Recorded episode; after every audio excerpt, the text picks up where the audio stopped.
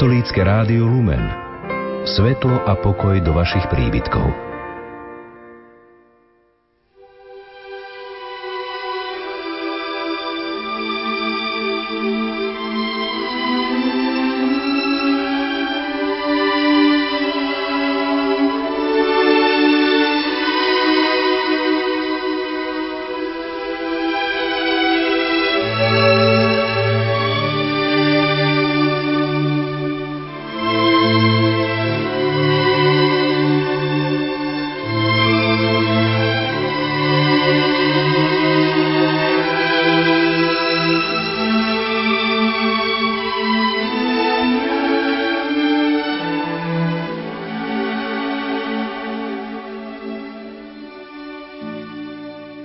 Požehnaný Vianočný večer, milí priatelia. Máme tu predvečer sviatku narodenia nášho pána Ježiša Krista.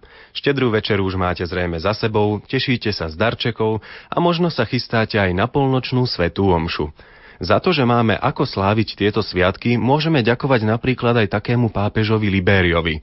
Práve on sa totiž v 4. storočí zaslúžilo liturgické slávenie svätej Omše. Dozviete sa aj zaujímavé myšlienky z vianočných kázní velikánov, akým bol povedzme svätý Augustín. Ak nás budete počúvať nasledujúcu pol hodinu, pokúsime sa preniknúť s vami hĺbšie do tajomstva Vianoc a to cez optiku našich cirkevných odcov.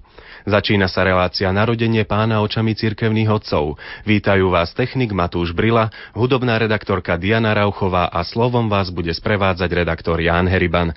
S našim hostom jezuitom Milošom Lichnerom sa do témy ponoríme už o chvíľu.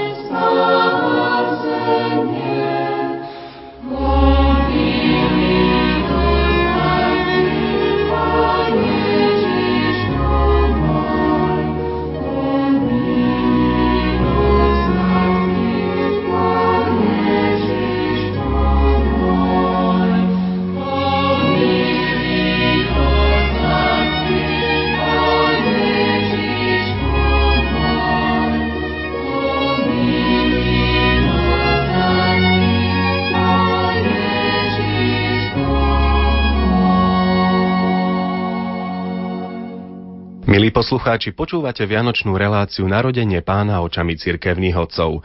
Skôr ako sa dostaneme k tomu, ako Vianoce chápali také osobnosti ako svätý Augustín a ďalší, pomôže nám nazrieť do histórie na niektoré kľúčové udalosti. Aj vďaka tomu sa budeme môcť na Vianoce pozrieť ešte širšie. Liturgické slávenie Vianoc ustanovili v Ríme v roku 354 za pápeža Libéria.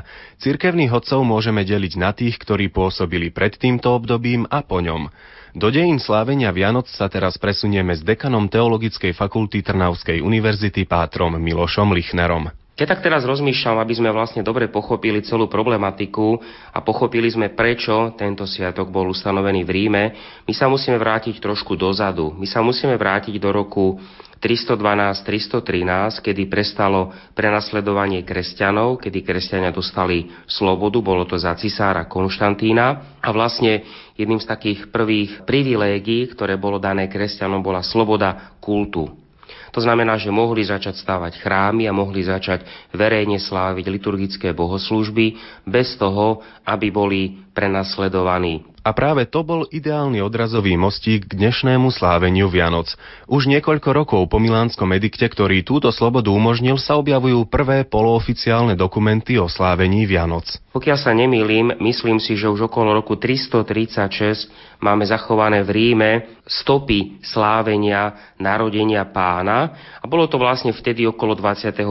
decembra a historicky by sa dalo povedať, že to bolo vlastne akoby taká náhrada, nahradenie vtedajšieho pohanského sviatku, ktorý sa nazýval Sol Invictus. Keď toto dáme na ten rok 336, tak môžeme sa vrátiť k tomu roku 354, kedy pápež Liberius vlastne ustanovil tento sviatok. Neskôr o pár rokov sa tento sviatok stáva zrejmým a začína sa verejne sláviť aj vo východnej časti cirkvi. Máme napríklad už veľmi krásne kázne od Vazila Veľkého a od ďalších jeho súčasníkov v druhej polovici 4. storočia. Toľko teda slúbený stručný historický kontext. Otázka teraz znie, ako si tieto skutočnosti interpretovať? Ako si ich premietnúť do dnešného chápania Vianoc? Niektorí by mohli namietať, či na oslavu nestačí stromček a koláče, veď aj tak Vianociam predchádzalo pohanské slávenie. Ozajstný teologický motív oslavy Vianoc je však iný. Aby sme teda vysvetlili teologicky, prečo vlastne sa toto udialo v Ríme a prečo sa to tak spopularizovalo v celej vtedajšej cirkvi, musíme sa vrátiť trochu skôr, do roku 325, kedy bol Všeobecný ekumenický koncil v Níceji, ktorý vlastne proti heretikovi Áriovi stanovil, že Ježiš Kristus je pravý Boh a pravý človek, čo Árius popieral, podľa neho bol Kristus len akýmsi dokonalým človekom, ale nebol vôbec nejakým Bohom. Vyplývalo to aj z jeho filozofie a tak ďalej, a tak ďalej, aby sme nezaťažovali poslucháčov. Môžeme povedať, že keď cirkevní otcovia a potom pápež Liberius začali presadzovať liturgické slávenie, tak vlastne ide akoby o akúsi propagáciu alebo spopularizovanie tejto teológie, tohto vyznania viery. Aby si ľudia uvedomili, že na tie Vianoce sa tak našiel ten dátum, ale že si pripomíname skutočné vtelenie právého Boha do ľudského tela. Neskoršie koncily museli túto náuku dôkladnejšie rozpracovať, ale základné posolstvo ostalo rovnaké. Ľudia si každoročne začali toho 25. decembra pripomínať, že väčšné slovo, jednorodený syn Boží, sa vtelil do skutočného ľudského tela, a teda je Boho človek, pravý Boh a pravý človek, čo je asi to centrum tej našej kresťanskej viery. Máme teda komu ďakovať, veď v tom čase o nás vedel iba sám Boh. Aj takto si pripravoval cestu pre svoju církev, ktorej súčasťou sme dnes my. Na to, či vtedajšie slávenie malo niečo spoločné s dnešnou svetou omšou, ale i na ďalšie zaujímavosti sa pozrieme s pátrom Milošom Lichnerom po pesničke.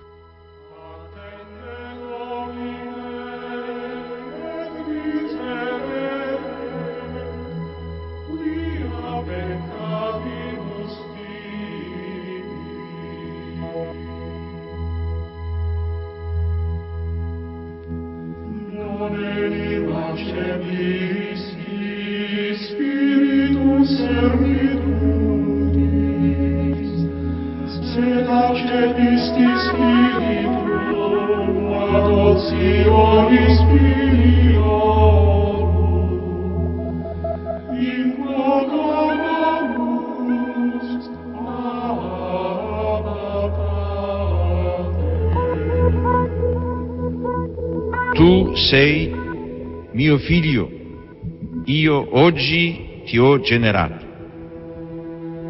Io gli sarò padre, egli mi sarà figlio. Sono parole profetiche, esse parlano di Dio che è padre nel senso più alto e più autentico della parola. Dice Isaia, Signore, tu sei nostro Padre noi siamo argilla e tu colui che ci dà forma. Tutti noi siamo opera delle tue mani.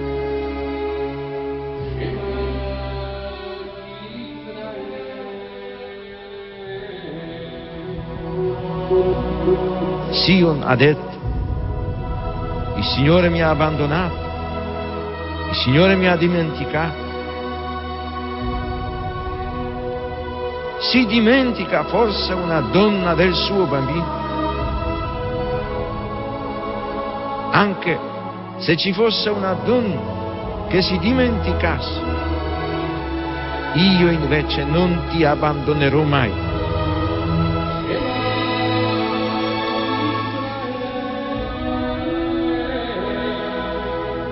È significativo che nei brani del profeta Isaia la paternità di Dio si arricchisca di connotazioni che si ispirano alla maternità. Gesù annunzia molte volte la paternità di Dio nei riguardi degli uomini, riallacciandosi alle numerose espressioni contenute nell'Antico Testamento. Per Gesù Dio non è solamente il Padre di Israele, il Padre degli uomini, ma il Padre suo, il Padre mio. Pater noster, pies in cieli, sanctificetur nomen tuum, adveniat regnum tuum, fiat voluntas tua, sicur in cielo ed in terra. Pane nostrum quotidianum da nobis odie, et dimitte nobis levita nostra, sicur et nostri vittimus, debitoribus nostri, et ne nos induca in tentazione, sed libera nos a.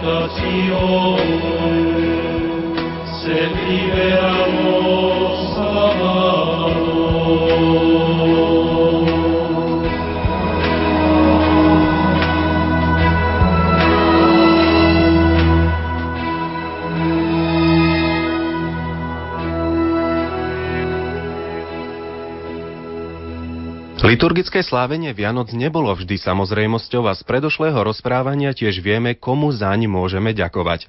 Zrejme však nevyzeralo úplne tak, ako ho poznáme dnes vo Svetej Omši. Nájdeme tu čosi spoločné? Dozvieme sa od Pátra Miloša Lichnera. Máme takú určitú podobnosť a určitú nepodobnosť. Podobnosť je v tom, teda, že to bola tá istá Sveta Omša, ako slávime dnes.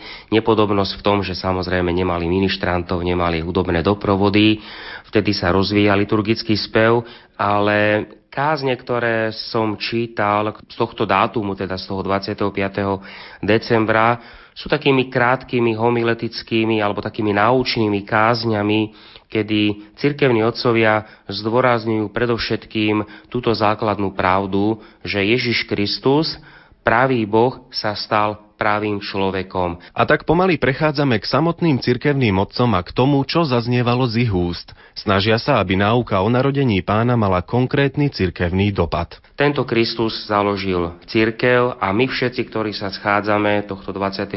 decembra na Svete Omši, kedy vlastne z chleba a vína sa tvorí Eucharistia, práve tela, práva krv a vlastne takto my sa, dovolím si tak povedať, že vtelujeme do Ježiša Krista a takto spolu vytvárame jednu cirkev, ktorá vlastne to Kristovo telo ako keby tak v istom slova zmysle pokračovalo dejine. Že tá udalosť, ktorá sa udiala, má také určité pokračovanie, čo by si ľudia mali uvedomiť že to je náhoda, že sú kresťania, že to nie je náhoda, že prídu toho 25.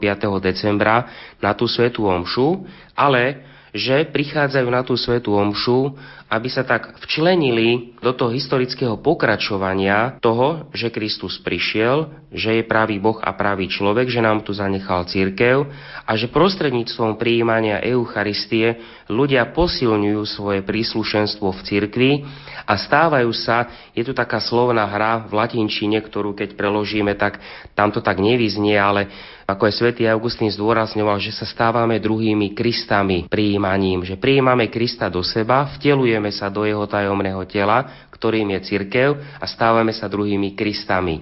Teda z dobrom slova zmysle. Sme tak súčasťou jedného veľkého spoločenstva vďaka spoločnej účasti na tej istej Eucharistii, Kristovom tele. Tu sa to však nekončí. Keďže sa príjmaním Eucharistie stávame v úvodzovkách druhým Kristom, mali by sme sa podľa toho aj správať. Toto sa snažili zdôrazniť aj cirkevní otcovia.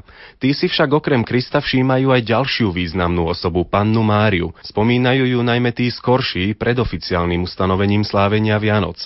Mária sa stáva garantkou vtelenia a vykúpenia, ktoré nám priniesol Ježiš. Mária skutočne dala Kristovi skutočné ľudské telo a preto sa vlastne spomína a zdôrazňuje jej úloha už potom nastolení toho sviatku cirkevní otcovia začali sa sústreďovať na iné motívy, iné vianočné motívy, tak je to predovšetkým, aby aj ten denný život zodpovedal tomu, čo sa slávi na tej Eucharistii, aby ľudia jednoducho žili tak, ako som spomínal aj u svätého Augustína, prípadne iných, aby ľudia žili tak, aby to korešpondovalo s tým svetým príjmaním, s tou Eucharistiou, s tým skutočným telom Kristovým, ktoré prijímajú. Tam nájdeme napríklad viaceré také paralely, kedy vlastne cirkevní otcovia hovoria, že tak ako Kristus mal skutočné telo, keď sa narodil, takisto aj teraz v Eucharistii máme skutočného Krista, skutočné Kristovo telo. A potom ešte v treťom kroku aj my, veriaci, teraz stvoríme skutočné Kristovo telo, ktorým je církev. Takže také tri body tam cirkevní otcovia zdôrazňovali.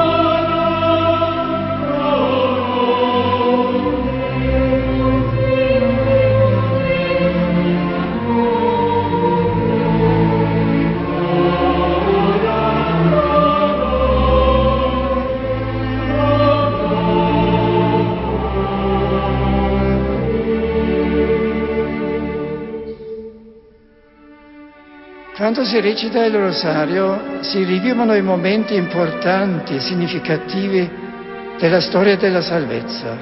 Si ripercorrono le vere tappe della missione di Cristo. Con Maria si orienta il cuore al mistero di Gesù. Si mette Cristo al centro della nostra vita, del nostro tempo, delle nostre città, mediante la contemplazione e la meditazione dei suoi santi misteri di gioia, di luce, di dolore e di gloria. Ci aiuti Maria ad accogliere in noi la grazia che promana da questi misteri, affinché attraverso di noi possa irrigare la società a partire dalle relazioni quotidiane e purificarla da tante forze negative aprendola alla novità di Dio.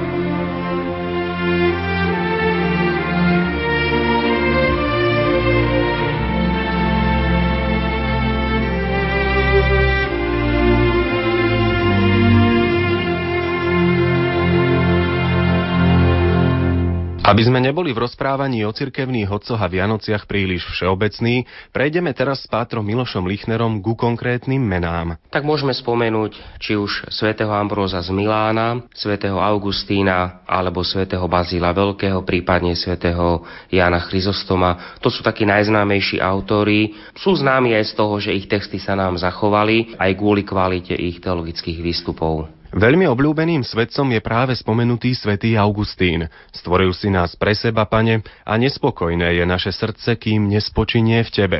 Tento a mnohé ďalšie jeho citáty ste už určite počuli. Vedeli ste však aj o jeho vianočných myšlienkach? Svetý Augustín vo svojich kázniach, ktoré sú venované sláveniu narodenia pána, zdôrazňuje taký teologický motív, zdôrazňuje to, že teraz slávime prvý Kristov príchod a hneď to častokrát vo svojich kázniach spája s druhým príchodom Ježiša Krista, ktorý je ten eschatologický a pripomína veriacim, že vlastne nachádzame sa v takom medziobdobí medzi tým prvým a druhým príchodom Ježiša Krista. Taký pastorálny uzáver, ktorý z toho Augustín robí, je to, že zdôrazňuje dvojité prikázanie lásky. Lásky k Bohu a k blížnemu ako niečo, čo by malo charakterizovať život kresťana, ktorý žije medzi tým prvým a druhým príchodom. Svetý Augustín rozvinul vo svojich vianočných kázniach aj ďalšie témy. Spomína napríklad aj to, že Kristovým vtelením prichádza alebo začína sa naše ospravodlivenie. My si častokrát tak myslíme, že pri slávení Veľkej noci, že toto je taký ten moment, kedy vlastne Kristus prichádza, aby oslobodil človeka, ale práve cirkevní otcovia hovoria, že v mnohých kázniach, že ono to začína už na Vianoce. Tam začína naše vyslobodenie v okamihu, kedy Kristus prijíma práve ľudské telo. Ďalej hovorí Augustín o Kristovej pokore, očnosti, ktorú dnes veľmi potrebujeme a často o nej hovoria aj naši pastieri. Pokora je po latinsky humilitas, tam by sme mohli hovoriť, lebo pre nás slovo pokora je také, nemáme ho veľmi radi, ale z latinčiny môžeme povedať, že humilis pokorný to je od slova humus, zem. To znamená, že pokorný človek je v ponímaní cirkevných odcov ten, ktorý vie, že pochádza zo zeme, ako Adam, že je stvorený zo zeme. To znamená, že nie je to pyšný človek, ktorý si nemyslí, že bude ako Boh. Pozrime sa aj na ďalších cirkevných hodcov. Napríklad pápež Leu Veľký vníma narodenie pána ako narodenie pokoja. To je vlastne tá parafráza na Izaiáša, že sa nám narodí knieža pokoja. Potom aj čas z Jánovo Evanielia, kedy Kristus hovorí pokoj vám dávam, nie ako dáva tento svet tak vlastne tam potom Lev Veľký, prípadne iní autori zdôrazňujú dôležitosť pokoja, pokoja, ktorý má človek vo svojom srdci. Náš výber myšlienok cirkevných hodcov zakončíme autorom, od ktorého preberali aj neskorší predstavitelia vrátane svätého Augustína. Ide o Hipolita Rímskeho. Rozvíjal takú myšlienku, že Kristus prijal naše ľudské telo, aby sme my mali podiel na jeho božstve. To znamená, že ten zmysel inkarnácie vtelenia Ježiša Krista nie je náhodný, ale že vlastne Kristus prichádza aby nás vyslobodil, aby sme sa stali Božími synmi a dcerami. Mnohé tieto teologické vety sa nám stali takými, takými frázami, počúvame to pri Sv. Omši, ale keď čítame cirkevných hodcov, tak vidíme, že pre nich tieto vety sú veľmi silnými a hlbokými vetami, ktoré veľa pre nich znamenali. Verím, milí poslucháči, že ani pre vás nie sú len frázami, ale že si ich význam možno práve teraz počas Vianoc viac uvedomíte. A to aj vďaka učeniu našich cirkevných hodcov.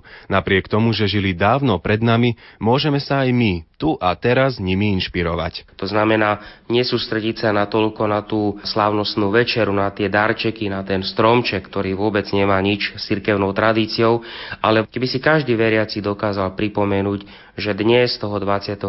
decembra, Kristus sa kvôli mne stáva človekom, aby ma zachránil, aby mi dal seba samého. Ak by si každý veriaci dokázal toto povedať, ak by dokázal túto vetu nejako tak prežiť hlboko vo svojom srdci, tak si myslím, že to by malo krásny dopad na všetkých nás veriacich na Slovensku. Milí poslucháči, prianie nášho hostia dekana Teologickej fakulty Trnavskej univerzity Miloša Lichnera uzavrelo našu dnešnú reláciu. K želaniu sa pripájajú aj jej tvorcovia. Technik Matúš Brila, hudobná redaktorka Diana Rauchová a od mikrofónu redaktor Ján Heriban. Prežite ešte príjemný vianočný večer.